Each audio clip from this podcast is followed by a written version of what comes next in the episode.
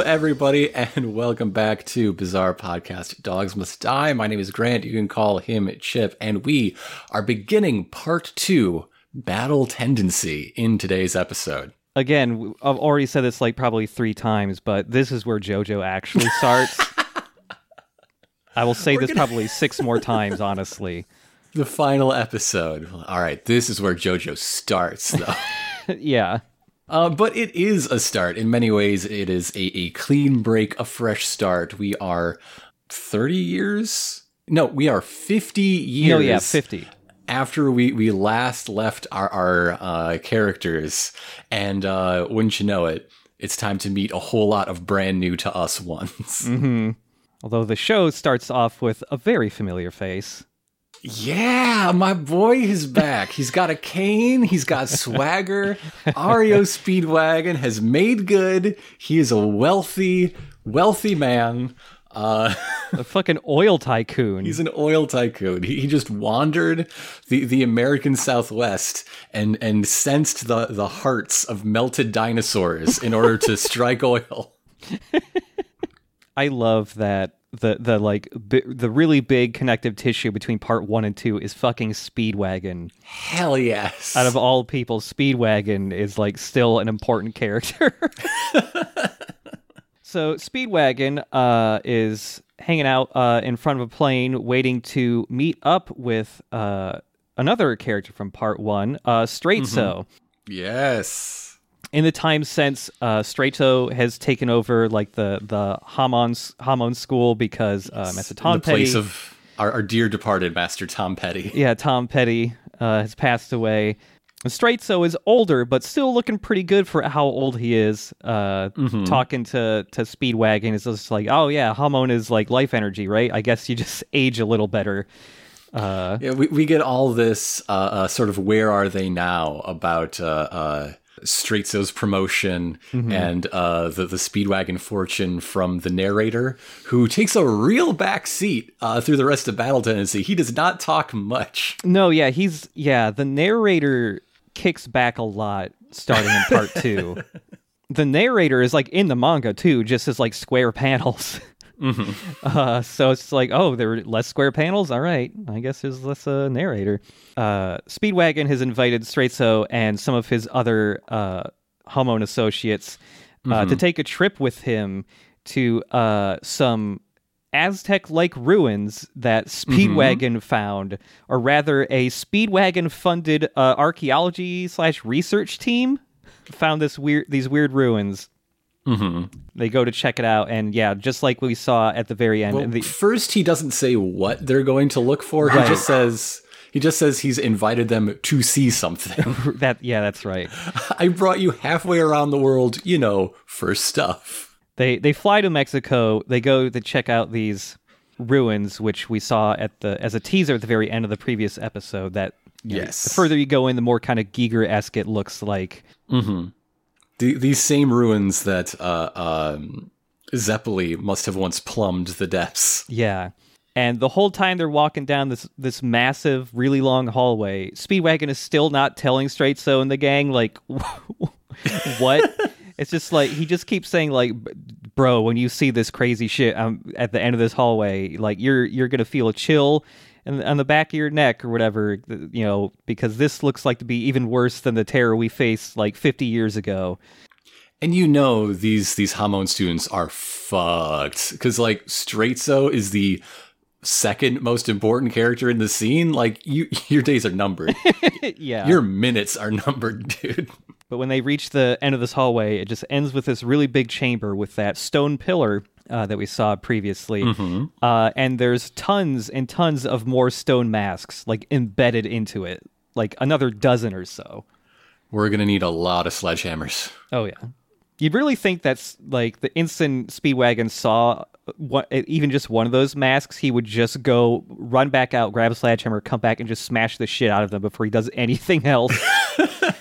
like just break all of those, dude. They're not they're not moving targets. Uh, in the middle, surrounded by the masks, is uh, Is this man? Is a embedded man. into the pillar? it's a man embedded into the pillar. He looks The like pillar man, stone. you the might pillar say. man. Yeah. And yeah, with that, it cuts to New York. Uh, 1938 New York. Hell yeah. We got uh, late depression, war is brewing, sympathizers with both sides of the war march through the streets. Mm-hmm. Not in this episode, but in like real New York. Yeah. we once once the camera pans down to the, the streets of New York, They pan down to streets of New York on VHS. Oh yeah. We get introduced to two new characters here. The first being um okay, here's the first black character in JoJo and his fucking name is Smokey Brown. they never say his last name in dialogue. Smokey Brown, huh? I think they might say it later, but yeah, his name is fucking Smokey ah, Brown. That's not good. I was hoping for like, oh, it's a Smokey Robinson reference. Okay, we're, we're Right. getting out of of dad rock into Motown. Okay, like I get it, but oh, that's that sucks. Yeah, they they He's a good. I like him, but that's a bad name. it's a bad name.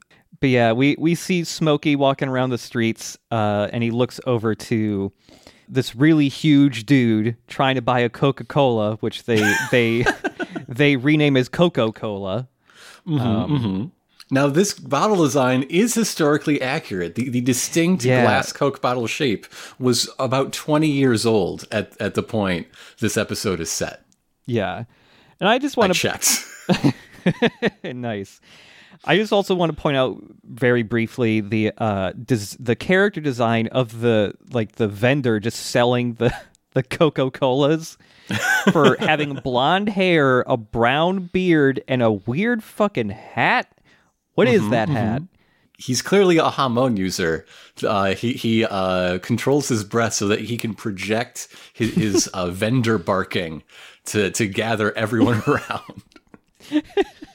Because Hamon can do anything. Maybe he can like dunk his hands in the ice water the Coca Cola's in and like super chill it somehow. I don't know. He doesn't uh, pay for refrigeration. He just uh, has something like uh, uh, Dio's super sweat powers in order to chill the Coke. Hell yeah, man! Dio could have Dio could have done a lot of stuff with the super chilling. Dio powers. could have invented the Frosty, but he decided to try and take over the world instead, okay? Dio's evil. Yeah. God, the power you had, Dio, you fool.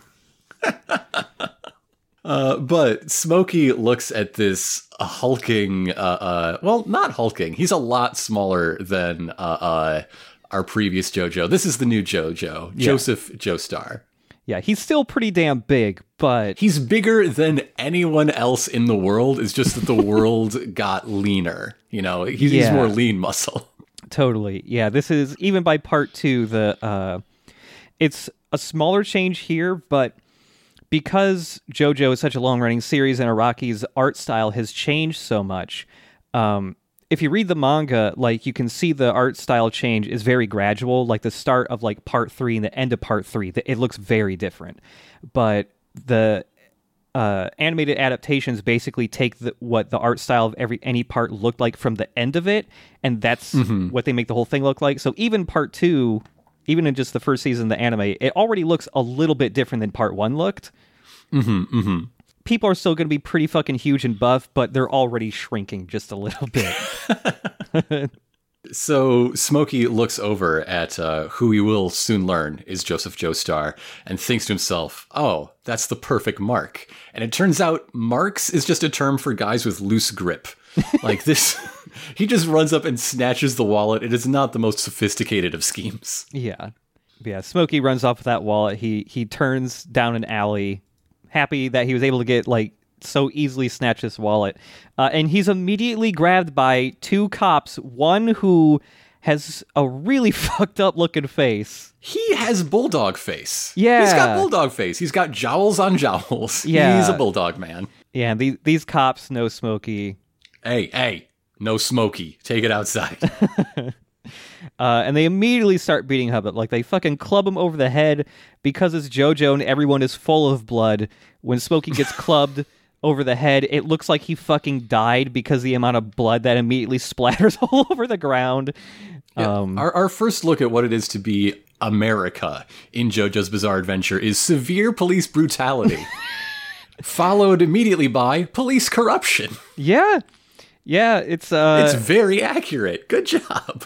And gotta be honest, most times, not all times, but most times, cops are portrayed in JoJo. They are very bad people. yeah, yeah. What, what does America mean? Well, first, Coca Cola. Second, cops are fucking pigs. yeah, the the the double jowled faced uh cop like just lifts Smokey up like by his head and tells him like that anything he steals from now on, he's gonna get a cut of, like half of it. He's going to get half plus a percentage on top. Right? Yeah. You could just add those together, but whatever, whatever. 50 percent is half. Yeah. Whatever.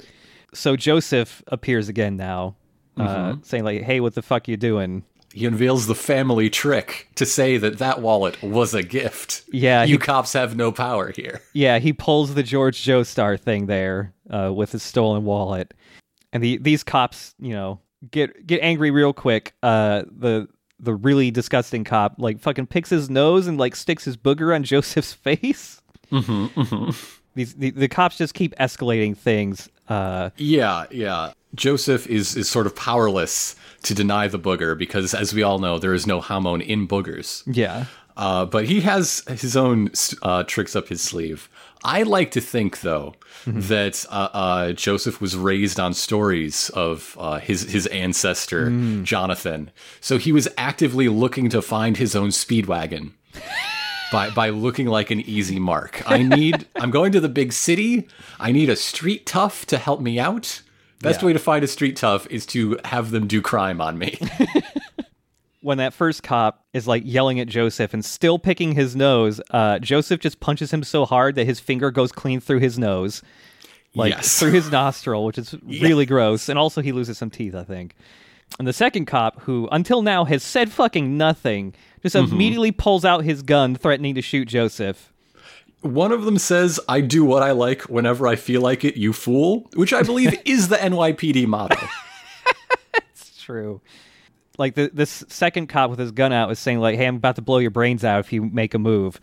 Uh, And Joseph just says, "Hey, I want to see you fucking try it, dude."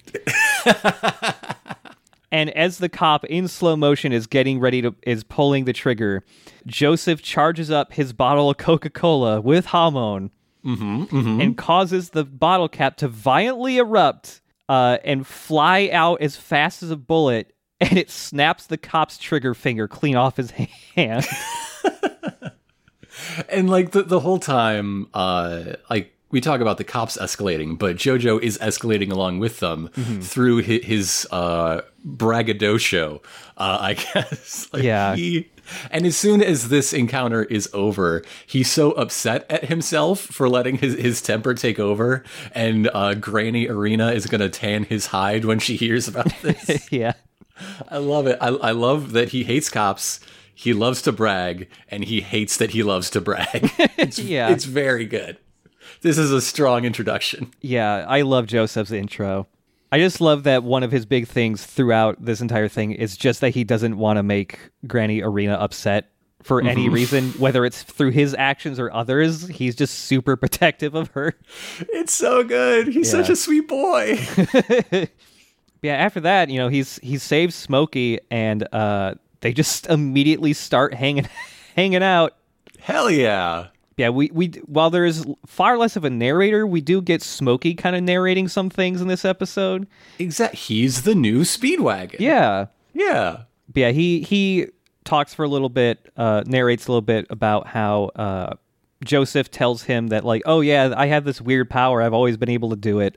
Uh, my grandpa was able to do it. My dad wasn't though. He talks about Hamon like he doesn't really get it or understand what it, where it comes from or how to do much with it, like Yeah. intentionally. Which is a hard contrast to the very next episode. So I, I don't really know what's going on. Yeah, in in this sort of expository conversation, we we learn about the events over the last 50 years in the Joestar family, which is that th- this lost generation uh, uh, died in in the war. The the baby that Erina was carrying and the baby that Erina was carrying yes, uh, have both passed away in between then and now. And one of them was Joseph's father. They clarify that it seems that Joseph's father had zero Hamon abilities, so it, it kind of just like skipped over. I'm I'm still curious about the Lost Joestar generation. I, I want to see some like short set in JoJo's World War One. Yeah, What was that like? yeah, because there's no way World War One was normal in this world, right? Some weird fucking shit must have been happening there. There's also the implication that uh, magic hero ability skips a generation. Yeah, what was George's dad like? What weird shit did he get up to? yeah. Although it skipped him, could he have just like with uh, Jonathan? Could somebody have just jumped out of frame and poked him really hard in the tummy in just the right way, and then boom, his his Hamon switch was turned on? like, I don't know. But from from there, and that that is the actual scene where we actually get Joseph's name. Yes. But after that, we jump back to Speedwagon and the the uh, research team and the the Hamon people with Straizo, taking a look at this pillar still. Uh, and Speedway is describing how like they've been able to monitor this this carving of a man in this pillar, and it's alive. It has amino acids even. So stop talking. Start punching it with sun punching. Give it the sun punch. and it, it like it, the the statue the, the stone carving has a pulse and everything it's a living dude in that pillar Stop somehow. talking. Stop talking. oh no Sledgehammers. Stun, sun punches. Come on. yeah he like speedwagon is just keeps talking tell it Straizo like yo you gotta imagine this guy's probably really fucked up whatever he is we gotta kill him now that's why i brought you here you got Hamon fucking kill this dude Straizo's uh, you know, just turns around and goes like, "Oh, so what about Joseph? He's got Hamon ability, right? How's Joseph doing?" How's he doing? Yeah. How's- I mean, he, he he took the same flashback classes as Zeppeli. They, they went to flashback school together. Yep. And so with, with Straizo bringing up Joseph here, uh, we get a, a, flashback of 13 years ago, or 13? It was when Joseph was 13. Yes, yes. An event where uh, Joseph and Speedwagon were on uh, like a private plane, and it somehow got hijacked. I don't know where these guys were hiding. Uh, they were hiding in the pages of the Green Hornet, uh, pulp magazine. They, they got some like domino masks, black leather. These are pulp ass plane hijackers, and I love them. I love these dudes. Yeah, in this in this flashback, uh, Speedwagon's already been like attacked. Uh, the pilot pilot is being held at gunpoint. They're pointing a gun at Joseph too, and Joseph doesn't give a fuck because he's reading. Joseph is reading comic books, and it, yeah. it sort of looks like a JoJo cover. I didn't look too closely. Yeah, so I mentioned in some previous episode that the manga Araki did before uh, JoJo was called Baoh, and that is what Joseph is reading. Oh, okay. Yeah, That explains the visual similarity of cover design. I Yeah. see. And you know Joseph just like doesn't give a fuck about the situation. He's just telling the these hijackers just like, "Hey, this ain't my problem. Just let me let me read my comic book in peace, please. Fuck off." They they don't, and things once again escalate. Oh yeah. Uh, yeah, they they hit him across the face with the butt of one of their rifles, and it makes Joseph bleed all over his shirt, which makes him incredibly angry because that was gifted to him by Granny Erina. Uh, and Speedwagon, in his mind, thinks, "Oh, that's not good. That was a gift from Erina. that's gonna set him off for sure." And it does. Uh, he uh, knocks him out. He Hamons the hell out of these dudes in a manner that also crashes the plane. Yeah, he he Hamons the pilot so that he passes out and the plane goes out of control. Now, granted, the pilot was just their pilot, like not a bad guy. Um, but yeah, the plane just goes out of control, and while it's just tumbling through the air, Joseph just rips a seat off the out of the plane. It just says, "Hey, we're just jumping out of this. No parachute. We're just gonna land in the seat, and we'll be good." And they are. Uh, yeah, yeah. A- after uh, Jonathan became like the infallible JoJo, I am very ready for a headstrong, no forethought JoJo. Oh my god, yeah, this is one of the like Joseph is like one of my favorite, and I think still the like a lot of the the fan base is like favorite JoJos as well, just because uh, this dude is always fucking flying by the seat of his pants. it's very great. good. We will see him shortly, like have plans and set traps, but it's not like all he does. He's he's also very very capable of just dropping in blind. yeah, yeah, with that flashback over, you know, uh, Speedwagon's going like, yeah, that was the day I learned Joseph had Hamon. And Straizo just keeps asking, like, wants more details about this. Like, hey, is is Joseph the only JoJo that knows this? Like, everyone else in his family's dead or whatever. Uh, and when Speedwagon confirms that, uh, everyone else but Straizo and Speedwagon fucking die. Straizo just killed them in the blink of an eye. Mhm mhm never did like that guy. No. I'm on record saying how much I do not enjoy that man. Yeah, he says like, "Hey, I just killed all these dudes, and I'm gonna kill you too, Speedwagon." Uh, and Yeah. with this action, uh, Jonathan Joestar's grandson will know grief and anger. He'll be super pissed off. He'll develop a hatred for me, uh, and then I'm gonna kill Joseph. And with that, he fucking kicks Speedwagon so hard in the head that his skull splits open. He commits the unforgivable act. He kills my boy. He kills Oh. my boy. No. My sweet geriatric oil plundering boy. So now with like everybody being dead, their blood is all over the place. There's a weird like sucking noise in the background. Something is sucking up the blood. Uh, and then we immediately see that Speedwagon is not dead yet. yeah, yeah. He has gotten back up. And Straizo is explaining that uh, he chose to learn Hamon because he wanted uh, to master whatever martial art or or thing he could find that could make his body as pure and, and strong as possible. And then one day he saw Dio. and he saw Dio being hot and powerful, and he Hell realized, yes, and he, that's what I want. That's the real shit right there. and he realized that wait a minute, I'm still fucking aging. Dio isn't. This sucks. Um, so yeah, now that he's This seen that, explains why he did nothing of use in that fight. He's like, Yeah. "Oh, I, I'm so, I'm so busy with these these zombies. Oh no, yeah, now that he's seen that there's way more stone masks, he has decided, hey, I'm gonna become a vampire now. hell Uh, yeah!" And I'm going to do it way better than Dio. Dio's flaw was that he pushed himself too hard too fast.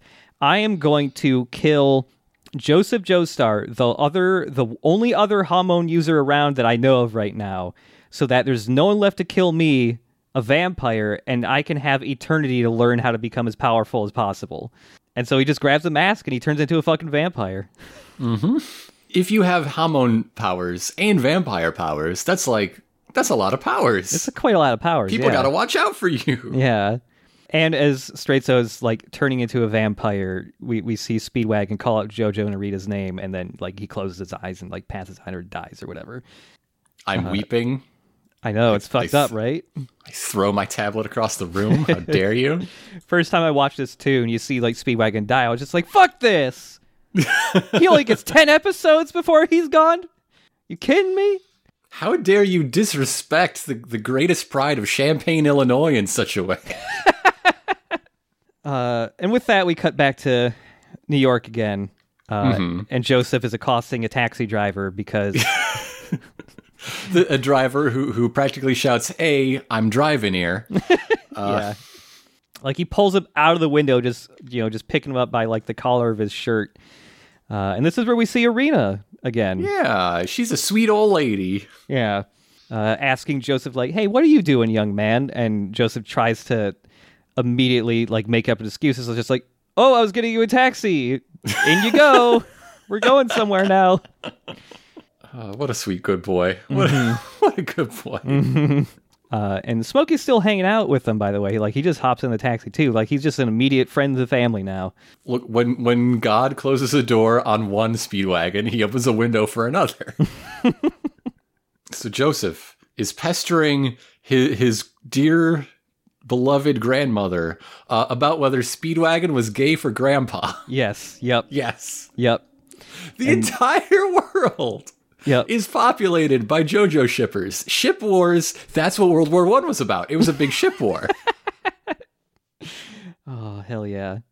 Everyone just flying banners of different anime men.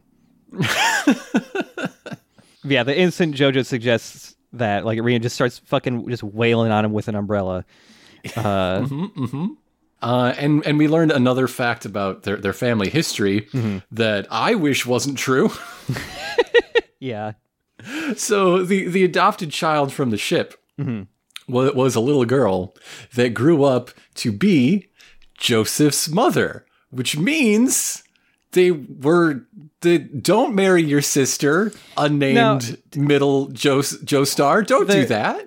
I don't think they actually say that that baby was adopted. I mean, I always assume like, oh, they adopt that baby, right? But I think some other family adopted the baby, but still. That's the the only way. The only way this works is if like she sails to America. Or, or, or, you know, gets picked up by by rescuers in mm-hmm. that casket, and immediately is like, I I can only handle one baby at a time. Please, official channels, find a home for this baby. Yeah, I she can't- grows up, and then through mystic artifice re- returns. Yeah. uh, uh, and, and and you know they they have their their romance and and and bear Joseph together. But that is not what I think happened. yeah, I don't know, I think Joseph's dad married his sister, and it's fucking creepy. I don't know, man. Don't do it. Don't, Don't do that. Don't do that. Everybody watch this podcast. You ever had that thought? Don't do that. Don't do that. Don't marry your sister that was rescued from a ship that was exploding due to vampire problems. I know it happens all the time. We've all been there. So yeah, w- with that little thing uh, out there in our thoughts, uh, everyone goes to a restaurant to, to have a nice meal, and uh, Wario's racist cousin is there. yeah, I'm I'm looking at this guy. I'm thinking this guy is important. He's got a cyber eye. Yeah, he's got a cyber eye in his head. He's got very spiky, pointy, zigzag hair. He's got wearing eyeshadow. Like this guy is vital to, Yeah. to the plot. this guy is a He's not. No, he's a fucking freak. This guy is basically there so that Joseph Joestar can have a and then everybody clapped story. Stop reading my notes. Oh, so so yeah, thing. the the three of them are are in this this restaurant having a fine Italian meal here in New York, uh, and Smokey just wants to eat some damn paschetti, but they won't let him because of racism. Yep. This this is a whites only paschetti restaurant. I just can never not look at this guy and think racist Wario. Yeah, and so yeah, even eviler Wario uh, uh, is a patron there, but he is enforcing their "we don't serve your kind" uh, uh, policy all the same. And while Granny Erina hates fighting and violence of all kinds, she has an exception for racists. You are allowed to punch them as much as you want. Yeah, like he Joseph immediately gets pissed off and like takes his jacket off or whatever. And yeah, Granny is just like the commander in this fight, just like telling Jojo when to like you know just like sick him or whatever. Uh, so evil Wario Yeah. Searches for his bla- brass knuckles and does not find them, and Joseph tells him exactly where, uh, w- which pocket they're in. Oh my God. And then goes down like Sir Arthur Conan Doyle could never. Yeah. Uh, uh, every little hint he uh, he saw that proves why they're in the back pocket and not in his jacket pocket. Mm-hmm. Yeah, and Evil Wario is shocked to find out that Joseph is right. Ah, my brass knuckles. And not even just brass knuckles, like the brass knuckles with like fucking spikes on them. And like in this uh, uh, tense standoff moment, we get you know another bold colors, super zoom, uh, uh, uh, super close up on on the eyes, but this is colored with halftone dots, and I immediately am in love. Oh yeah, yeah, yeah, yeah. Part two likes to do the the the halftone dots. Oh, I love it! It's so good. It looks really cool. You know, Joseph is doing this whole spiel, like telling him where his brass knuckles are. You know, just keeps getting everything right, and Evil Wario is just like, okay, so what? And he just fucking lays into his into him, just punching him in the face a whole bunch. Mm-hmm. Psych! It was not actually Joseph's face. It was. uh, he actually, in the moment, Evil Wario was throwing the punch. Somehow, within reach, grabbed a uh, a, a coat rack that has extremely sharp sharp points on it. mm-hmm. And Evil Wario punched his hand clean through the spikes. Fucking got him. That's what you get for being racist. And yes, the whole restaurant claps. for JoJo breaking the color barrier at the restaurant they choose to eat at. Yeah. Well, the waiter does say uh, when Evil Wario is complaining earlier, the Wario says, "Sorry, we will will serve anyone who pays us." Okay, okay. So I guess it's not a whites only place, but uh, the instant everyone is done clapping, uh, another dude that was sitting at the table Evil Evil Wario was eating at, who has really fucked up eyebrows. yes. I don't know what's going on there. He doesn't have eyebrows, but he has huge mounds of flesh. like it's not just like he has a big protruding brow, it's just like it's solid lines. It's like somebody took big gobs of flesh and glued it to where his eyebrows should be. It's disgusting. I hate it. I think that's exactly what happened. Uh, maybe. But yeah, he seems to know some things. He knows people. Uh, He he's got hands in a lot of pies. He's a mob boss. He he is uh, Cyber Wario's uh, boss in the mob because Cyber Wario is in the mob. Yeah, he gets he gets up because like, oh, you must be you know Miss Erina, right? I've done a lot of like business deals with uh, Speedwagon, uh, and some of my associates have have delivered news about Speedwagon. He's dead. Mm-hmm. He's fucking dead. And this this immediately upsets Joseph, and he's you know they're not sure if he can trust him. I didn't write this down in my notes. Maybe you did. I think they decide that he must be telling the truth because, hey, he's in the mob. Why would he be lying to us about this? I think the amazing thing is how uh, Joseph uses his Sherlock powers to deduce. Oh, Straizo killed him immediately. Yeah, yeah, because yeah, the, he does say that there's a, uh, you know, he gives the details about where Speedwagon everybody went, uh, saying like, hey, every, and also like their bodies were dis- discovered like washed up in a riverbank in Mexico. hmm But yeah, Joseph's just like, God damn it, it must be Straizo, right? Just because he can deduce doesn't mean it's a mystery. He knows. Oh, okay. No, actually, I, I just checked. I just scrubbed to the part. The guy does say that uh, that one of the monks was missing. They didn't find his body. hmm I guess that you know, sure. I mean, it's a good clue, but you could still do a little investigation if you wanted. Yeah. Uh, and this mob mob guy is just saying, you know, man, damn, this whole thing's a mystery. And Erina's just like, oh, I got an idea. there was this guy named Dio. There was some vamp. There was some vampire business. Uh, I hope this would never come up again, but ah, shit. Uh, the the mob guy goes to look for like a cigar or a cigarette or something, and Jojo does the thing again of like, aha, I know instantly where it is to do mm-hmm. by by my power of deduction. He also keeps predicting what people are going to say next. Yes, this is a thing. This is a trademark of Joseph. Is that yeah? He's always like, and you're about to say blank next, and then they see it immediately afterwards, and then there's always a reaction shot of them going, "Oh, you got me!" But it's not particularly impressive when nearly everything he predicts is a cliche. yeah, the next you're about to say, but that's impossible. Yeah, people say that all the time. You're in an anime. Yeah. Like, come on. I could see that one coming. yeah. And while Joseph is saying like, "Okay, I believe this guy's info for reasons." Uh, you know, thank you for letting us know. He immediately socks the dude in the gut super hard that he starts coughing up blood.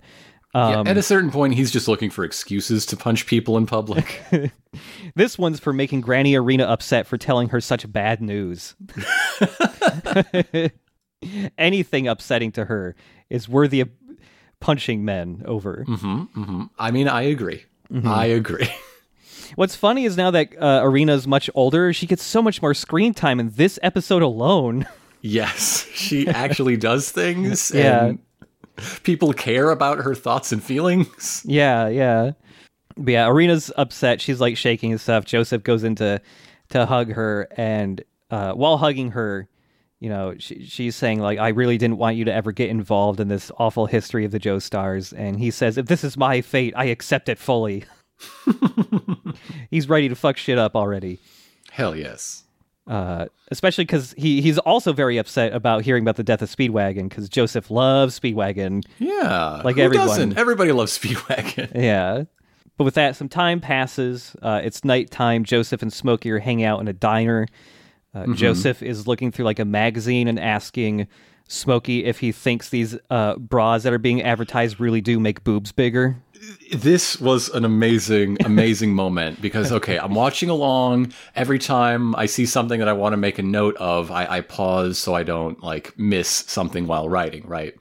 So as soon as this comes out, I pause to like try to write a joke that oh what whatever uh you know news in this newspaper that uh Joseph's about to talk about haha he's actually gonna uh look at the bra ads he's actually looking at the bra ads though Yeah. how dare you He's just like just hands the magazine over to Smokey. It's just like, bro, do you think that's real though? A cup to C cup? Are you kidding me? why are you asking him about yabos he's 12 he doesn't know And while uh, Smokey immediately, instead of talking about the Yabos, starts talking about how much he thinks the bras are overpriced. A dollar twenty-five a pair is way too much. Uh, Joseph looks out. Uh, he, he's facing towards the window of this establishment, and he sees a handsome anime man staring at him from outside. It's easy to know who's suspicious if a cloud of floating onomatopoeia is around their face. yeah. That's someone you got to watch out for. Just rule of thumb. Yeah.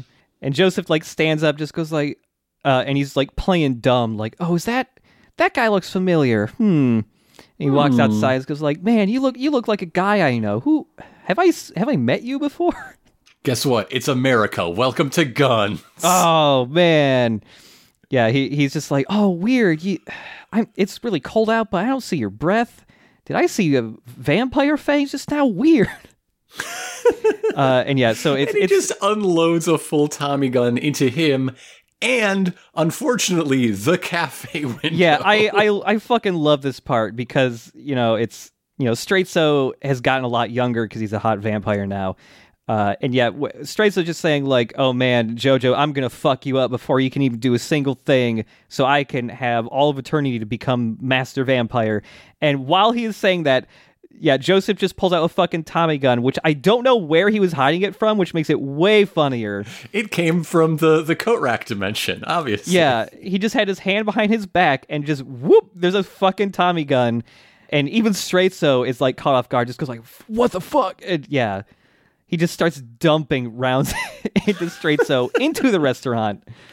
Smokey has some valuable questions, like what the fuck and what the fuck. And where did he get that? And I I do love that there's a part where he says he's shooting him right out in public.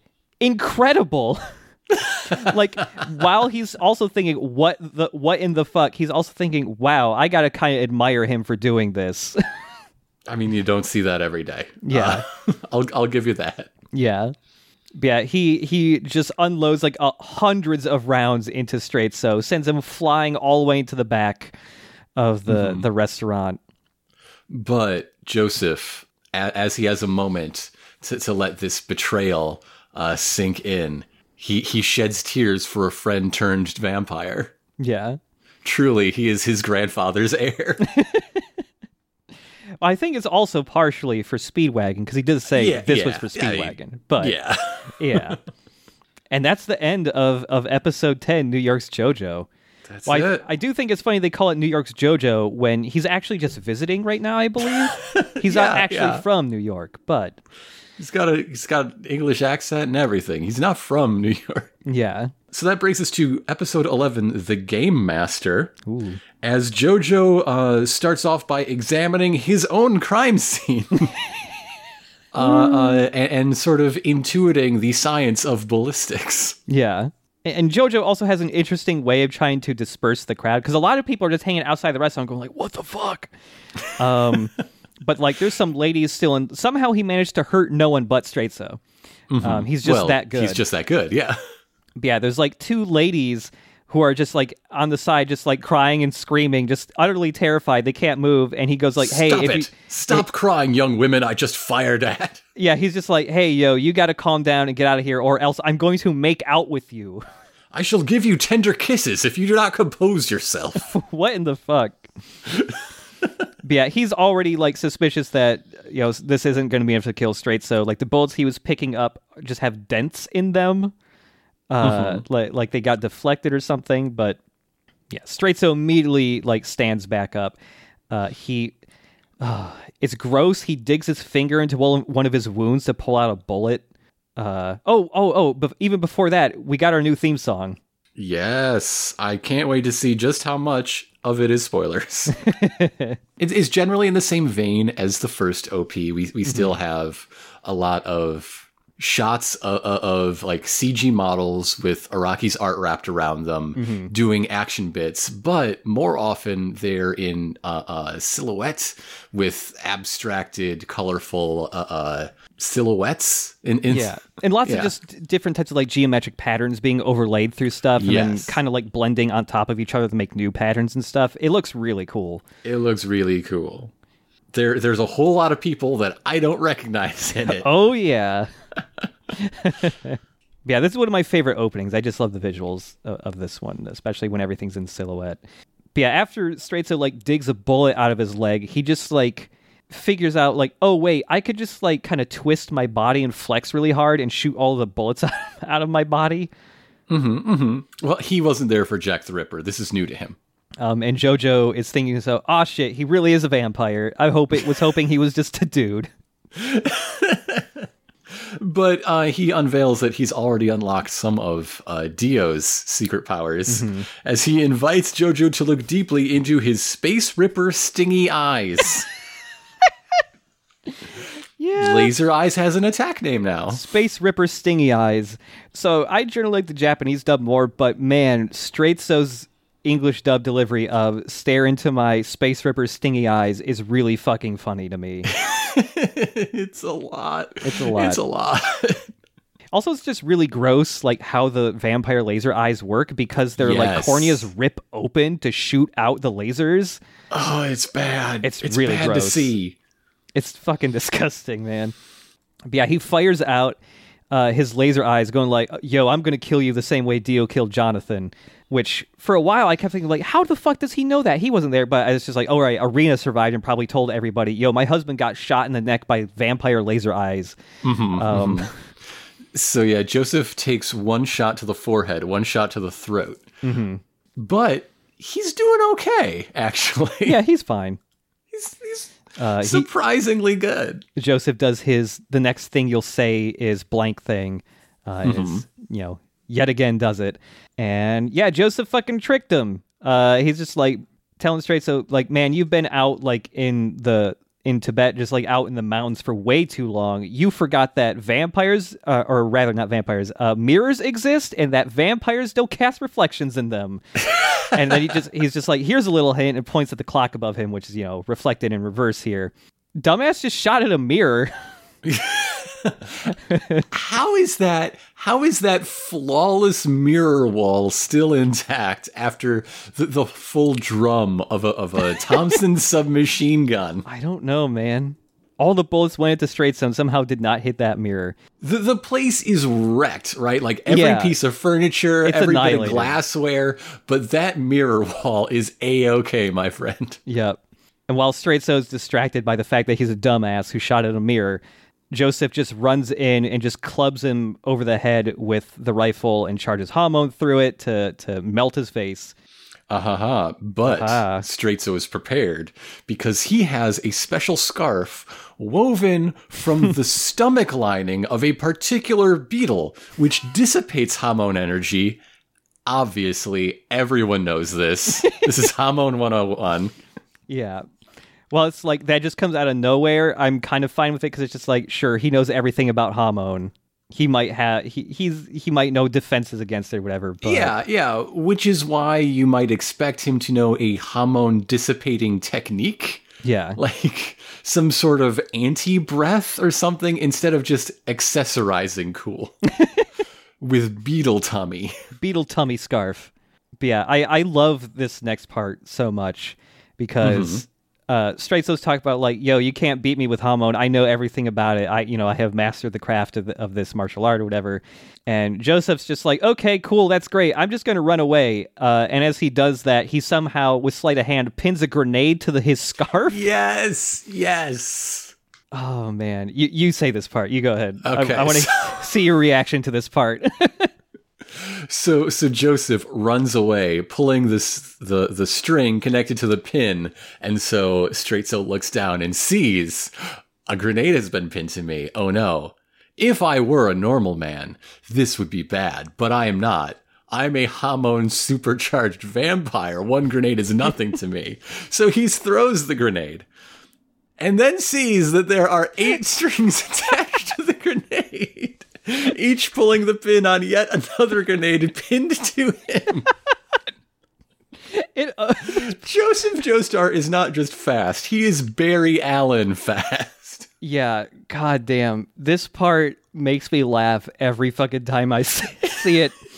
Just eight It's more amazing. eight more grenades stuck to his back he didn't notice since Joseph thought, aha, he's going to slap the first grenade away.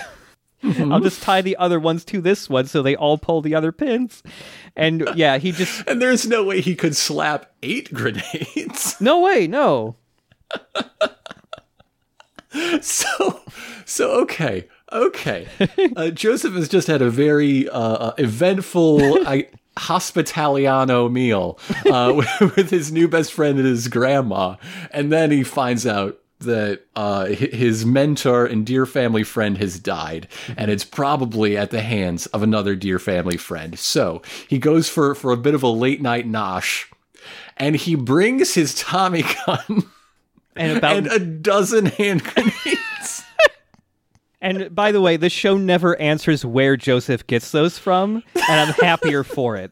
You can think maybe because Speed he ha- he knew Speedwagon who has connections to the mob, he can buy that stuff. I don't give a fuck. It's way better that I don't know where he got those grenades from. so Straizo blows to hell and back. He's he's in a thousand pieces. He's fucked up. There's no way the cafe is insured for this, but of course vampires have total bodily control, yes. And his parts start reassembling themselves. Yeah, all of his disgusting little chunks just start crawling towards each other, l- linking back up. And as Straizo is reconstructing himself here, Smokey's just like, dude, there's no way we can beat this. What in the fuck is happening right now? Uh, and Joseph says, I'm going to have to use my, my ultimate technique here. Take a look at Straizo. Look at his legs. They're all messed up right now, right? My technique has to do with that. And then he just turns around and runs away. It's so good. It's it's amazing. Uh, meanwhile, we, we see that every spunky pre-war lady was an aspiring journalist. Yes. Yep. We got this Kit Kittredge ass future love interest wandering around the city. Yeah, I love that. You know, she's just like, "Oh man, this is such a great scoop." Uh, and while she's saying this, we get Fucking Newsies the musical on Broadway. yeah, God. we while this is happening simultaneously, Straizo leaps up into the air. Now he's like crawling on the the side of the the outside of this building, like 20 feet up. The Yu-Gi-Oh stat cards Yeah. return. Yeah, we we learned that uh, Straizo uh, his grip strength is 235 kilograms per centimeter square. For uh, Americans, this is about 4,600 psi. yeah, uh, or for, for more current uh, units, uh, 27 and a half million Pascal uh, of Yeah. pressure. Uh, I don't know what that means as a benchmark, so I went looking. The only people, the, the first people I found talking about this sort of uh, PSI were uh, uh, people looking for advice in power washing okay. where 4,000 is way too much. You will damage your brick. You could easily take off a finger if you're not careful. And that's only 4,000. He, he has a grip strength of 46,000 psi. Yeah, Jesus Christ. Uh, He also has a vertical jump of 4.22 meters, which is as high as a classic Volkswagen Beetle is long. For comparison. Jesus. I think this might be the last appearance of the Yu-Gi-Oh stat cards in JoJo, by the way. it only happens like twice.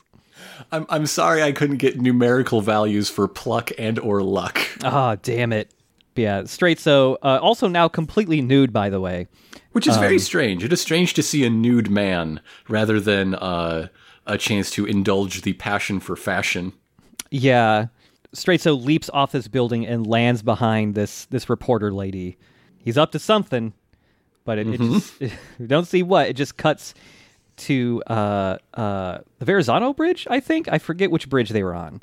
Although I, I am happy that Straizo is nude because now I can immediately recognize, oh, that's Straizo. He's so bland.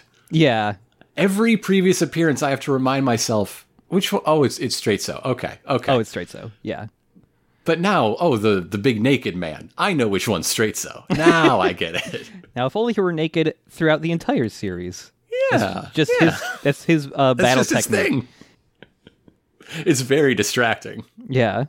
Uh, yeah, Joseph and Smokey have run onto this bridge, and Straizo is already there. He's got the reporter lady in his in his grip. Uh, he's got two fingers in his mouth, saying like, "Yo, I'm gonna kill this girl if you don't fight me right now."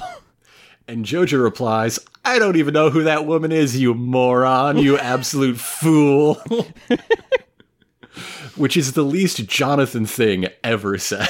yeah, this eight year grandpa's Jojo. yeah, and and Straizo just keeps saying like, th- "This whole thing is a test of character for for Joseph. Like, hey, if you run away right now." I know I'll never need to actually fight and kill you because you're a coward. But if you try to save this lady, I have to end you right now. Thank you for explaining the rationale between villainous hostage taking. Very helpful, Straizo. Could you please stop putting your fingers in that lady's mouth, Please- please? please stop please, that. please stop it. It's very disturbing. Yeah. I don't like it. And, and Joseph just keeps trying to bluff that, like, hey, I don't care what you do with that lady. Uh, and and Straizo is, you know, shows how serious he is by ripping one of her teeth out and throwing it at him. This uh, incenses Joseph Joestar. the, he's enraged. He must stand outside of dentist's office screaming at them to, to stop the barbarity. Uh, this this makes Joseph so angry that he grits his teeth and sparks fly off of them. and his jacket explodes. I love that. Yeah, his jacket explodes from flexing so hard, but like the cuffs of the sleeves stay on his arms. I liked that jacket. I'm going to miss that jacket. Yeah, that jacket doesn't come back, unfortunately. It was a fu- it was a cool design. But yeah, I just love that the cuffs of the jacket stay on, and everything else just erupts off of him. Well, his wrists aren't buff. That's just bone there. I, I guess so. But yeah, Joseph leaps onto the uh, the side of the bridge here, and Straizo fires off more Space Ripper stingy eyes at him. Uh, but it, the perfect counter is, of course, sassy shot glass stance. Yeah, he he you know he says Straizo is so predictable because he's shooting at the exact same points that he did before. Uh, so he just lifts up those shot glasses uh, and the the points he predicts the lasers are going, charges them with Hamon, and because of the curved surface inside the shot glass, the, the lasers hit the inside, curve in the glass, and then shoot straight back out at Straight So and just pierce him straight through the fucking brain. Mm-hmm. Mm-hmm. I love it. he, uh, J- Joseph clearly loves Speedwagon because he's acting for, for vengeance. But when he, uh, uh, begins trash talking Straizo he says, Hey, say hi to Speedwagon in hell for me. so he's very realistic about what's going to happen to Speedwagon's eternal soul. Yeah. As an oil magnate, he is doomed to, to eternal perdition. Yeah. Reflect reflecting the laser back at him wasn't the final blow. You know, Straizo does leap in uh, just to, ta- to attack him directly, and J- Joseph just punches him in the face with the Hamon punch. Uh, even just through these first two episodes here, seeing Joseph fighting, the way he fights is way different than the type of fights we got in part one. Yeah, we, we have no uh, attack names being shouted for one. yeah, we've got no we we won't get any like overdrives if I, if I remember correctly from Joseph, and a lot of Joseph's fighting has nothing to do with Hamon actually. yeah, yeah. It's it. I mean, gadgets isn't the word, Yeah. right? But there's a lot of props, shall we say? Yeah, jo- I I would say Joseph is resourceful, maybe Yes. Yeah. There's there's a good word. Resourceful. while he still has Hamon and uses it to beat up vampires and stuff. Like the vast majority of his the way he fights is just tricking dudes mm-hmm. in really comedic ways, usually. Like the grenade shit. And you're you're never sure how much of a plan he has going in. Yes. And- like even in that flashback where uh, Speedwagon just got thrown out of a plane, and he's like, "Kid, wow, you never think things through," and he's like, "No, I do all the time," and you have to wonder like. Are you sure, you you stupid little child, or what was that pilot like in on the hijacking and you knew somehow, and this is his punishment? I don't know. Yeah, who knows? But yeah, this is honestly like the way the fights throughout part two go. They are far less frustrating than part one's because there's a lot less making shit up for Hamon to do and a lot more just like clever tricks and stuff like that. It's it's a lot more um I don't know, it's a lot more satisfying from now on, I think.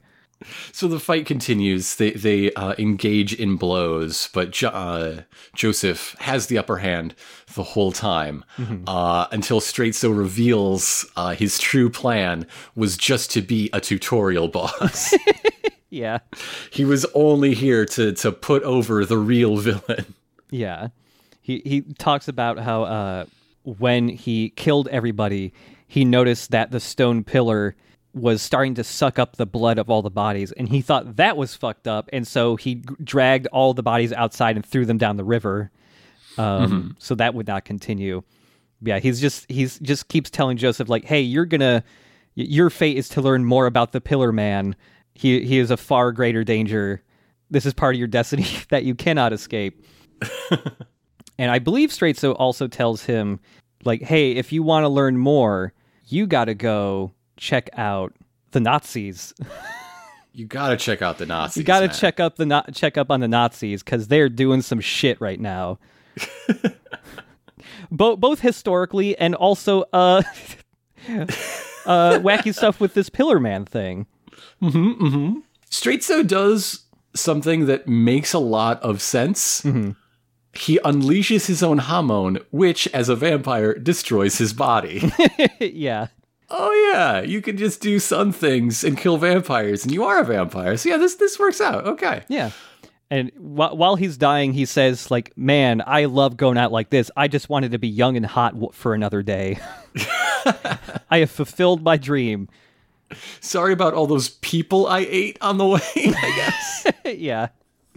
Jojo beats his chest uh, uh, because he just recently saw King Kong. Yep. I guess he predicted the dialogue on every title card that came up. People were very annoyed. so, so yeah, now now- now we get uh, a bit of an introduction into the Nazis that, that they are very dangerous and that they are industrial and also they are fucked up wizards. Yep. Get some shots of wizards, or uh, not wizards, but uh, Nazis hanging out in like uh, runic symbols they've drawn on the ground, trying to do some wizard shit. So we cut back to Mexico, where Nazis have a, a research facility. Uh, Germany and Mexico were not allied in 1938. In fact, they were very upset with one another as uh, each nation supported opposite sides in the Spanish Civil War. 1938 is also the year Mexico nationalized their oil industry, angering U.S. business interests. Aha. Although, uh, when Mexico did enter the war, about six months after the United States did, it was on the side of the Allies, and they contributed those oil reserves as well as soldiers to uh, the, the the war. Uh, th- the Mexican military participated in taking uh, the taking of the Philippines, for instance. Now, what history books won't tell you is that one of the one of the Nazi uh, majors is fucking Guile from Street Fighter. Really? Because I got a Wesker vibe from him. that, like, okay, sure, the the Guile haircut, but that's definitely a Wesker. Funny thing, uh, it's it's straight up admitted in like some commentary in like a Street Fighter art book that Guile is based off of this this character from JoJo. he is straight Okay. actually he's based off of this character and one other that comes in comes in later in part three. But yeah, the- Sure, the, sure. Guile's hair is straight up from this guy Major von Stroheim, Mm-hmm. who is being uh getting shaved by uh, uh, a woman who accidentally cuts his cheek and uh, he makes her lick his wounds. Mm-hmm. Some weird, some real freak shit happening here. It's it's real freak shit. These Nazis. yeah, I feel like they might be the bad guys. it's safe to say I think the Nazis not so good. Uh, by the way, I just got to say, listening to this part in the English dub the first time, oh my fucking god, all the German voices. right? there there is a point later where oh my god. oh, they're so stupid. Later at the end of this very episode, it gets wild. yeah. Like it's bad, but at the same time, because of just how fucking crazy the show is, it kind of fits in a way. They're all so hammy too. It's it's perfect. Oh god, yeah, the Nazis in, in JoJo are very hammy. Uh, but not not only do we meet a new character, we meet an old character, mm-hmm. a perhaps seventy year old character. Because guess what? Miracle of miracles. Speedwagon has survived his cranium splitting apart. Yay! My sweet boy is back. He's being held by the Nazis in a straitjacket and pumped for mystic information. yep. Now we cut back to to Joseph back in New York, uh, asking that reporter lady if she's all right. Uh, she fucking decks him in the face for for calling him, for calling her a floozy. I mean, Joseph might be a stalwart anti-racist, but that doesn't mean he's without biases. You know? Oh yeah, social justice is a long road. Okay, that's true. I, I am gonna gonna say that probably Joseph's big maybe not weakness but biggest character flaw is that he's very horny. Uh, it worked for Solid Snake. You know what are you gonna? It's true. Do? Yeah. Um, but yeah, they they check up on her just to make sure like is she okay? Yeah, she's all right. Yeah. Uh, all right. Okay. Okay. And Joseph immediately goes like, "I got to check up on these Nazis. Can't wait to go to Mexico." Uh, and we cut back to the the Nazi research facility mm-hmm. again. We get like this happens a couple times throughout this episode of just like Stroheim is just blasting like insecticide around to kill some flies. mm-hmm. It's not important, but he keeps he's, doing it. He's fastidious. He he wants cleanliness and order, uh, and is trying to impose it on the face of the natural world. That sure, yeah cannot be restricted that way. Like it, it reminds me of the the one scene, the, the one shot that I just absolutely love in Jurassic Park, mm-hmm. where uh, the T Rex steps on the park map in the mud. Oh the, yeah, the entire film's themes are in like one tiny insert shot right there. Yeah, I, I forgot about that. I fucking love Jurassic Park. Okay, people, you don't understand how much I love Jurassic Park. Okay, Jurassic Park. I just mentioning that I was literally just thinking like yesterday I have not seen Jurassic Park enough in my enough times it's in my life. So good! It's the best movie ever made in color. Okay, Jurassic Park yeah. and Casablanca. There's my two. Okay, good choices. uh, but Stroheim, uh, waking up Speedwagon here, they wheeled him into this room. Presses a button to open the these giant shutters covering the the windows into mm-hmm. this examination room. He's just like, "Yo, uh, Speedwagon, you're going to tell me about this Pillar Man." And uh, surprise, they've completely excavated that that Pillar Man uh, from the ruins and have brought it into this research facility, which they've like suspended in midair in this huge uh, chamber that that they are so proud of how impenetrable it is. Yes, that'll be important later. uh, but yeah, he's monologuing as evil Nazis tend to do mm-hmm. in, in media. Mm-hmm. And and one thing he says to Speedwagon is an, an old quote an, an aphorism from the old country. Mm-hmm. The village in which the elderly kill each other is not long for this world. What does that mean? What in the fuck? yeah. Was that a problem back in Europe? Were they having retiree Hunger Games? And and it, no. What what are you saying? Yeah, I didn't actually. I should have checked, but when he said that, I was just like, "Is that a real saying?" What? what? How could it be? like it's so it's so strange, but it just there is something about it just like that sounds like it could maybe be real, but fucking what? Um, but anyways, they wheel out a truth serum to inject yes. Speedwagon with. A big scary syringe wheeled out on a medical cart with nothing else on it. yep. Von Stroheim demands flashbacks? Exposition? Folksy English interjections. Gives them to me. Meanwhile, uh, Speedwagon was saying out loud to himself, "God, why couldn't you just let me die?" he hates be he hates being here. I mean, fair. While whenever like Speedwagon starts talking about something, like Stroheim immediately gets bored and has to like start gurgling mouthwash and shit if he's not spraying flies down. He's antiseptic, Stroheim. Yeah. Stroheim decides, hey, we need to do some experiments here.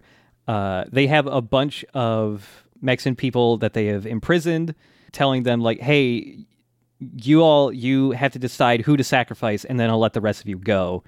Uh, one child volunteers to be the sacrifice, and so of course, being an evil Nazi, goes, "Okay, cool, let's kill the rest of them."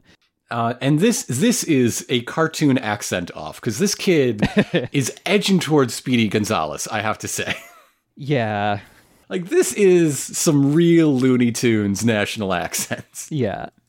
Did the voice director for the English dub go like, "Okay, this show is fucking nuts. You just go crazy with the accents," or was Was that that has to be it? That's the. It makes sense. yeah, Fre- I I mean, in that position, I might have made the same call. yeah, what you want, like naturalist realism now? Now? now There's something called a pillar man, and that makes sense somehow. Uh, meanwhile, Joseph Joestar is already in Mexico and he's doing fucking uh, sick jumps on his motorcycle while Hell trying to find the. Nazis. And w- while trying to find the Nazis, a fucking weird Nazi in a cloak uh, is hopping from cactus to cactus, licking his knife. Could people s- please stop putting sharp sharp things on tongues? Please, please, Please stop, stop. it. Please, Please stop, stop. that. Uh, Ugh, ugh. I don't Yeah. like von Stroheim. I don't like how he treated the lady shaving him. oh no, von Stroheim's a very bad man. He's a very bad man. yeah. And we cut back to him saying like, "Hey, begin the blood experiment," and they just start giving the pillar blood. There's a little splash of blood to be continued. Yeah. In chapter 12, The Pillar Man. Oh no. Joseph is wandering the desert. He keeps getting the sense he's being watched. He's about to realize he's in a TV show. Whoa. This is reminding me of the Coyote Gospel from uh, uh, Grant Morrison's Animal Man. Like, I would love if we went in that direction. but no, he's just being spied on by an incredibly stealthy Nazi assassin. Yeah, there's a cloak that guy's cloak from the end of the previous episode is just floating in the wind. And when Joseph grabs it and just tosses it, somehow the Nazi appears behind it in midair. Mm-hmm. And and leaps out to stab at Jojo with his weird knife. And stands upon a cactus. This guy's face is fucked up. What It's is happening? up. Uh, he looks like he hasn't slept in, well, the last 50 years, actually. Yeah, he's got. It's not just bags. He's got bags on bags that also extend to where like his crow's feet would be. Like it's disgusting. And also some of the bags, not all of them are a deep red color and that extends up the side of his temples. Mm-hmm. I don't know what's happening to him, but he's fucking gross and I hate him. He's some sort of Batman. Not not Batman, but a Batman. Yeah. Not a vampire either, but No, a not a different kind vampire. of Batman. So this is SS Commander Donovan. and and he is impressed that Joseph could could find him because uh, he was using all of his stealth techniques, and not even wild bats could could uh, uh, detect him. Yeah. That well known benchmark for stealth penetration, the, the skill of wild bats. Oh god. Bats in captivity, they, they are not properly calibrated.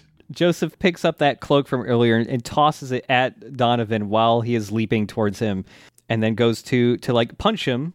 Uh, But Donovan has loaded the the the cloak with cactus needles, so when he punches the cloak, oops, just fistful of cactus needles. Jonathan identifies that that uh, Donovan is from from is a German, and the army he speaks about is the Nazi army. Oh, Uh, by sight, sound, and he says smell. yeah, Does he smell like sauerkraut? What what do Nazis smell like? The evil. Joseph.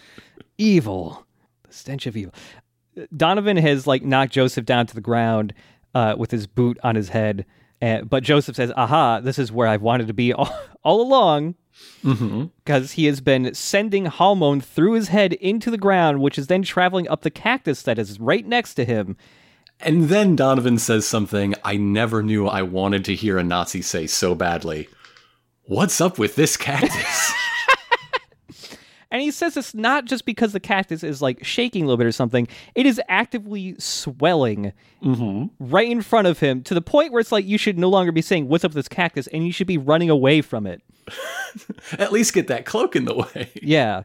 But uh, yeah, the cactus has been overloaded with Hamon. It explodes. It sends tons of needles into Donovan's face. Uh, and he is super owned now.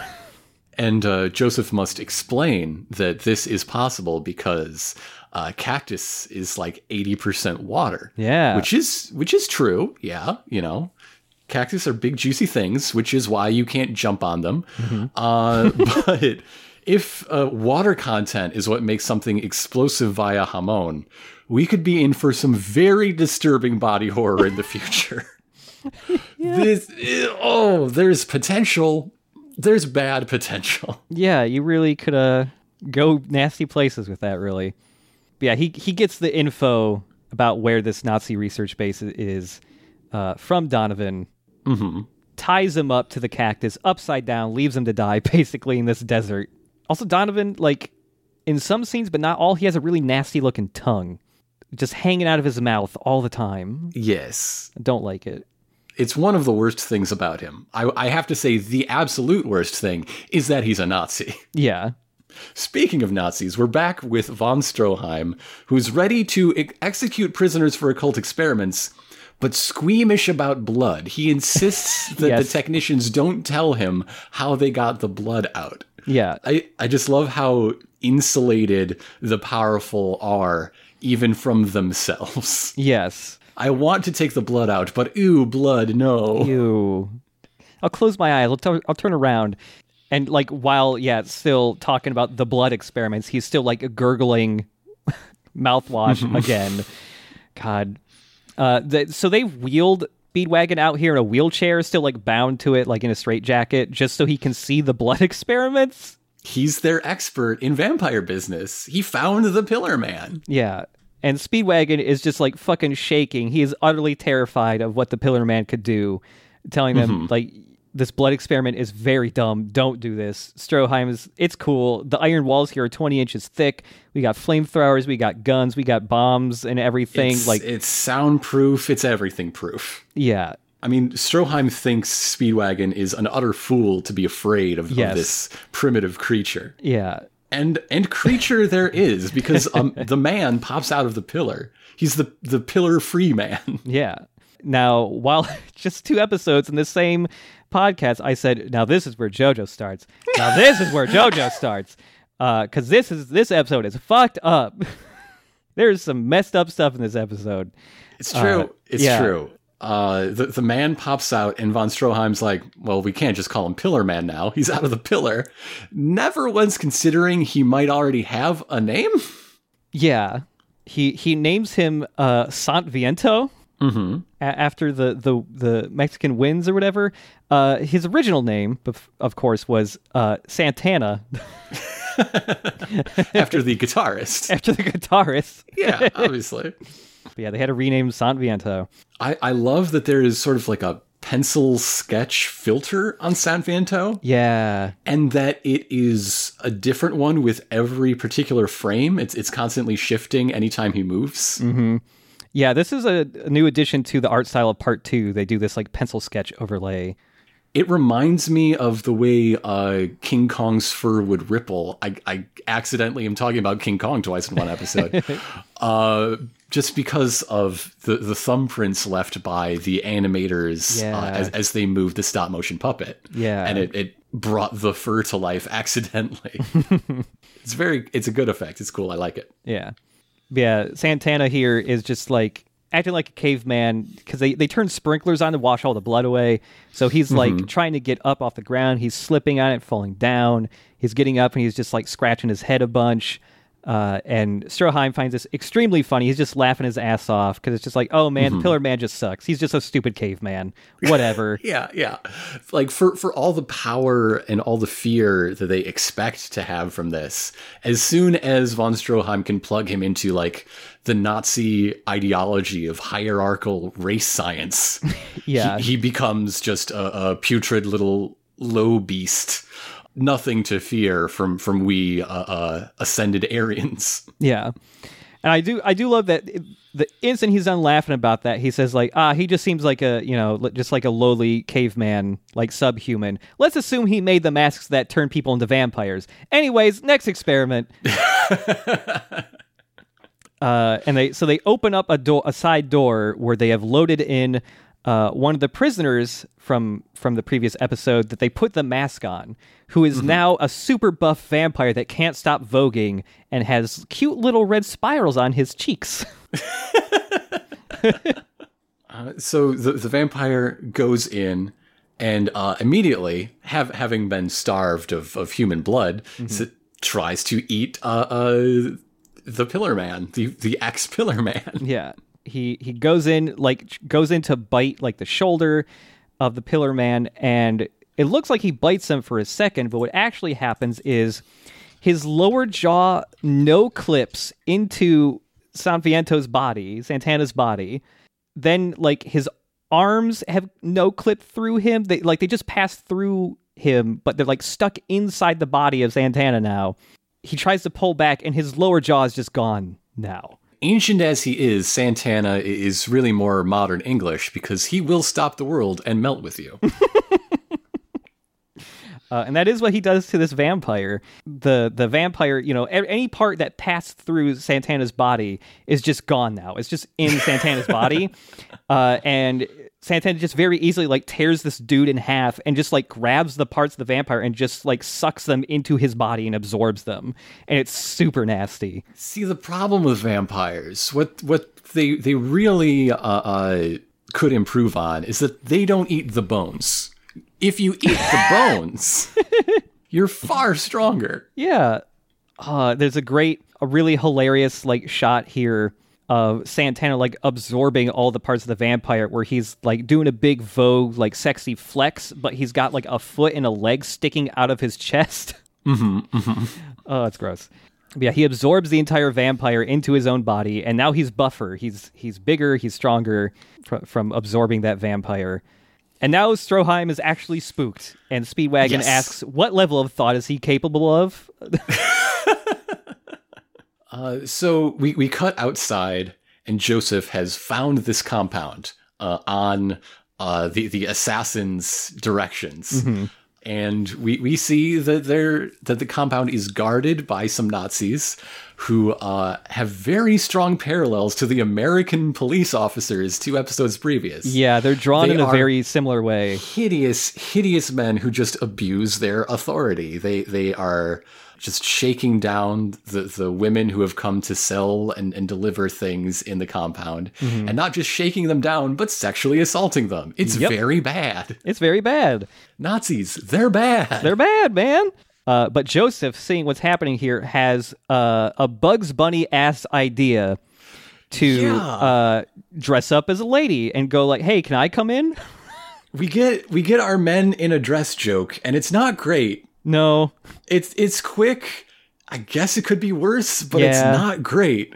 Uh, especially because this is the biggest Joseph has ever been drawn. Yeah, he is huge for this part. His, his muscles have swollen to grandpa's size, and he seems to be wearing 18 inch heels. He is towering Yeah, over these Nazi guards. yeah. This part is dumb as hell. Uh, It's dumb. he takes out the Nazis because he, he's just like, "Oh, can I come in?" He's carrying like two wine bottles, and he just does like the Coca Cola trick of charging up the, the wine bottles so the corks fire out. We call that foreshadowing. Yeah, totally. And That's- also continually underlining the parallel between the NYPD and fucking Nazis. yes, actually. the show owns. uh, he doesn't fire the corks at them, but rather at coconuts on the tree above them that then fall on their head and knock them out, and then he kicks them in the It face. is indeed a Bugs Bunny ass plan, yes. So I, I th- this is where I want to say this uh, because uh, my girlfriend Voidberger watches JoJo too. She loves it. Jo- Joseph is her favorite JoJo because she has described Joseph as being anime Bugs Bunny because especially further on the show, he just does like wacky fucking like Looney Tunes shit to like catch people off guard. Uh, including the stupid dressing as a lady thing, but and dropping coconuts on their heads. But yeah, it's like the only thing he doesn't do, I think, is like the whole like Albuquerque gag. I think that's the only thing he doesn't do, basically. Uh, is is it Hamon season or vampire season? Yeah. Now, now Joseph is is has made it in. He's dragged the the two Nazi guards off to the side. He's stolen one of their outfits that he remarks he can barely fit in because he's well, yeah, he he had to lose eighty pounds of muscle mass in order to get into it after he, uh, how he's drawn in that dress. yeah. Uh, so we're we're back inside. They are starting to. Stroheim is beginning to realize just how powerful th- this thing is that he's holding, uh, especially because it's not there. Yeah. Oh, and also uh, before the whole stupid Joseph cross-dressing thing, right the, at the very end of the previous research facility scene, uh, we see Santana actually say Stroheim's name out of nowhere. Yes, He, yes. He's suddenly Which- learned his name somehow, despite being in a soundproof chamber. Which is pretty freaky. Yeah. Stroheim's freaking out. Okay. Yeah. Yeah, now he's just gone. Santana's just gone.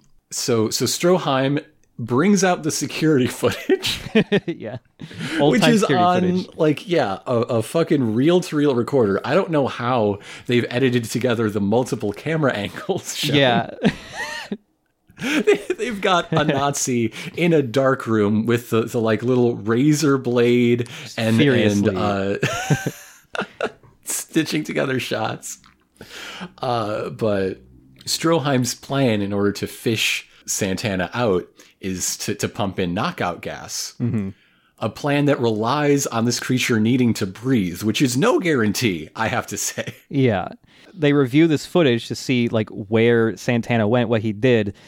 He runs towards a wall and and leaps up at an air vent. Uh, and while in midair, starts contorting his body in impossible ways. He, you're hearing his bones twist and snap. And he, he he basically does like a Tooms thing from the X Files. Remember that guy? Um, and you just see a shot of him contorting his bottle in disgusting impossible ways and fitting squeezing himself into a two inch tall vent uh, Yes. duct and just slithering through it And and now we know that the true ultimate life form is cat. Yeah Santa Viento, uh, it manages to slide in the, the this tiny gap and crawl through it because he is so smooth, featuring Rob Thomas, uh, and he could be anywhere by now. yeah all the Nazis are just freaking the fuck out. Stroheim looks over at an air vent that leads directly into the room they are in, that is connected Oh, to the same vents. We also breathe the air in the vents. Oh, Oh, no! And there's one uh, other Nazi like standing pretty close to it, and Stroheim goes like, "Hey, get away from there." The Nazi does the opposite. he hears a weird sound coming from the vent. So yeah, he turns around, puts his face directly next to the vent, and Santana erupts from the vent and burrows into the man's eye sockets and completely he does a Jack the Ripper, but instead of the horse, it's the man's body. And something I appreciate is is that scratch filter effect goes on to the man he is piloting. Yeah. It is transferred. Yeah. And the Nazi is walking around with just a giant hole where his eyes used to be. It's not good. It's it's pretty fucked up, and he's just going like, "Hey, I can't see anything. Where do you guys go? Can you all help me? I'm scared. Don't abandon me." And then he swells up and becomes a gigantic fat man, due to the control of Santana being inside his body. I mean, there's there's two guys in that There's guy. two He's- guys. How's he going to fit in the clothes for one guy when he's two guys? Yeah, Uh, so they open fire. Oh, yeah. Obviously, you you would. Yeah. They load this dude up with bullets. He falls to the ground. He's bleeding everywhere. He gets right back up and just points at, at the Nazis. And Stroheim's just like, oh, look, he's not actually intelligent. He's just mimicking uh, me pointing at him, ordering you guys to fire. You know, it's great. He's actually stupid. It's it's fine.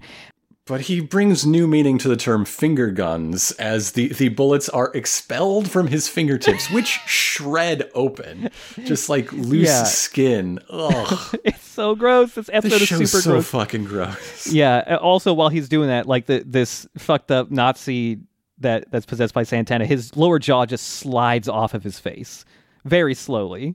It makes like a wet plop on the floor too. God. yeah, he fired a bullet uh, from his fingers, killed some Nazis. Now, I, I understand that Santana is dangerous. Yeah.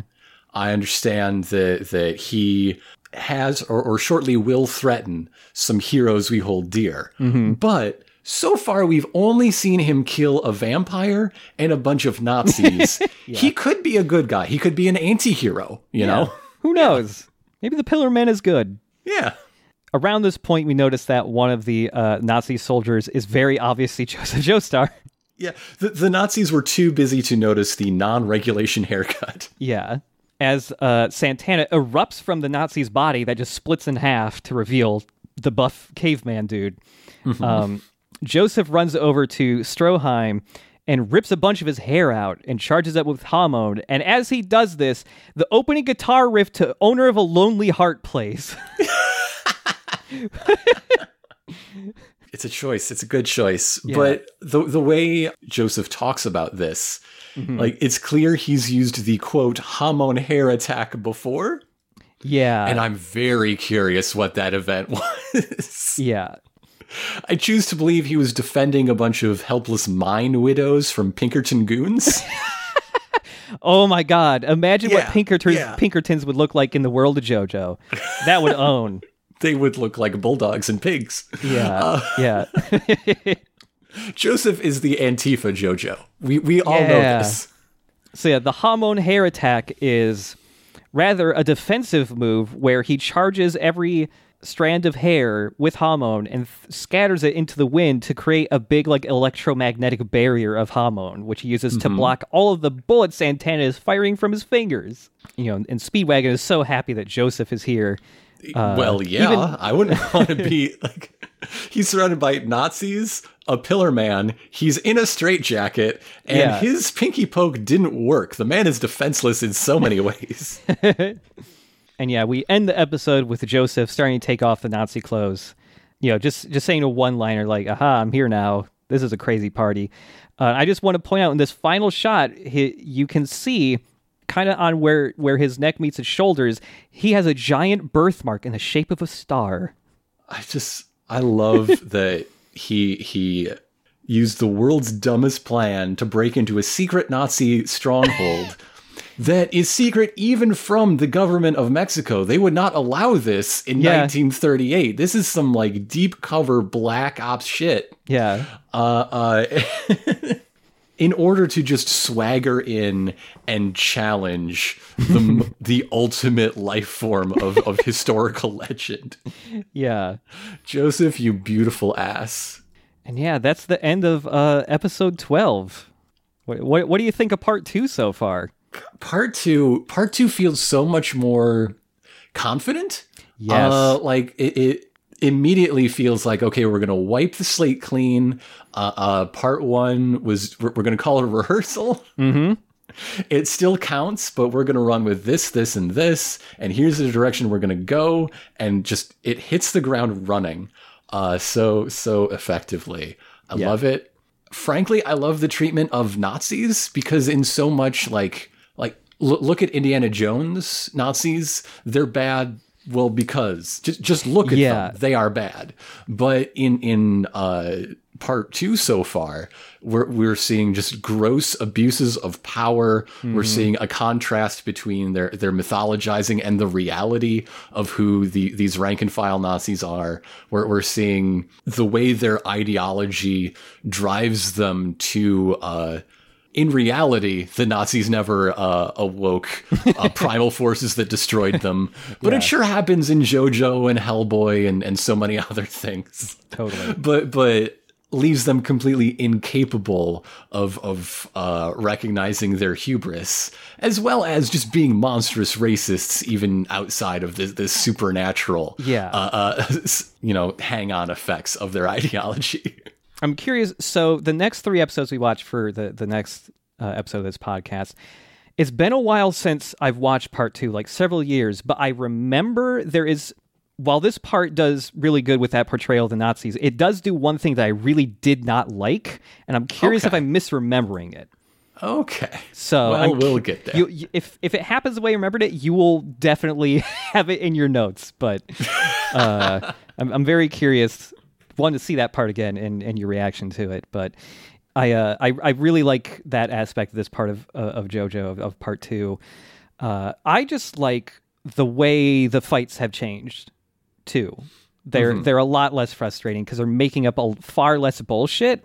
What they are kind of making up for Hamon is like at this point you're just like okay, but even then it's a lot less bullshit compared to part one, and you're not going to get any of the you're not get any any of the stuff from like the Tarkus fight where it's like, oh no, I punched my Hamon through the chain, but it hit the ceiling and now it can't hit him when I was able to punch through a wall with Hamon before. You know, you don't get that stuff. The one thing that really bothered me, or, or bothered me most with Hamon in this uh, uh, set of episodes, in, in the dawn of uh, battle tendency, is how JoJo starts talking about it as this mystical power he had since birth that he doesn't quite understand, and then the Hamon hair attack, which I've used at least once before in my life, and like, Yeah. I, how do how did we get from A to B? Yeah, it's it would be one thing if it was uh, more established as just like he doesn't really know the origins or what Hamon is about, but he just happens to have a very good natural talent for it. Mm-hmm. And he doesn't even really know he's using it all the time. He's just good I, I just it, feel like that's fuzzier than it could be. Yeah, it is. But but the the instances of actually using it have all been very entertaining and uh, uh, consistent enough. Like, yeah, that's what Hamon does. It, you know, water. Mm-hmm. There's a lot of water in Coke. There's a lot of water in Cactus. Yeah, and and Yeah. other things of just like okay, like he uses the hair, but that you know that's like part of a living being, and Yeah. because because Hamon is so commonly depicted as being like electricity, it makes sense that like when you put Hamon into it, the hairs get straight. Mm-hmm. Like all that stuff is like it's good enough. part two is the part of JoJo until I'd say part five that has that leans the hardest into body horror. you um, don't say. Yeah, uh, Santana the Pillar Man is a fucking nightmare, and it just gets crazier from here too. Like it just gets it just gets grosser and weirder and crazier. But uh, all the shit that Pillar Man can do leads to some like super great fights later on. I was really excited for you to to see this set because I was very curious to see your how you would how you would like Joseph, and I'm glad you like him. I like Joseph a lot. Joseph hates cops. Joseph hates Nazis. I like Joseph. Yeah. Joseph has a temper that, but he cares for his sweet grandmama. Yeah. And he's also just super fun because he's such a big contrast to Jonathan. yes, yes. Like, both just from attitude and the way he fights, down to the fact that, like, in his very first fight in part two, he defeats an enemy that is constantly using the technique that killed the shit out of Jonathan. you know? Like, he pretty handily defeats uh, Straizo with the laser eyes with, like, a clever trick that I don't think Jonathan would have ever thought of. Well, Jonathan was teetotal. He he couldn't conceive of shot glasses. He's never seen one before. yeah. He had his first glass of wine on his honeymoon and then died. God damn. And also, how much of Joseph's fighting doesn't even rely on the Hamon that much. He would f- rather just glue grenades to people. How do how, how- that's fast. That's really fast. That It's boy. super fast. he got to Mexico apparently overnight. Like he, Dude, he yeah. just ran until he found a motorcycle. Yeah, once he got that motorcycle, he just fucking floored it, I think, and uh, never ran so out of fast. gasoline. Maybe maybe he can use Hamon to make the gasoline last longer. I don't know. Maybe it makes the motorcycle go faster. There's a lot of water in gasoline. People don't know this. yeah, but yeah. These next three episodes, some good shit in them. One or two weird things I'm not sure I like, but very excited to see re- your reaction to uh, the Pillar Man. I'm expecting some weird thing. Oh yeah. Uh, with that, that that's another episode behind us. Next week we will be back with episodes episodes 13 through 15, uh, the further uh, uh, adventures of our new JoJo in battle tendency, uh, deep underground in the Mexican desert, surrounded by Nazis and or monsters. I love it. Bye, everybody. See you later, everybody.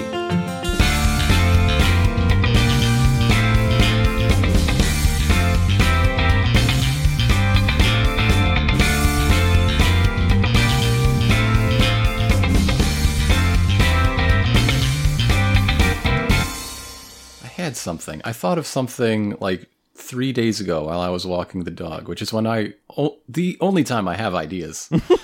uh, is walking the dog. Some people get shower ideas. I get just walking the the neighborhood ideas. Okay, sure.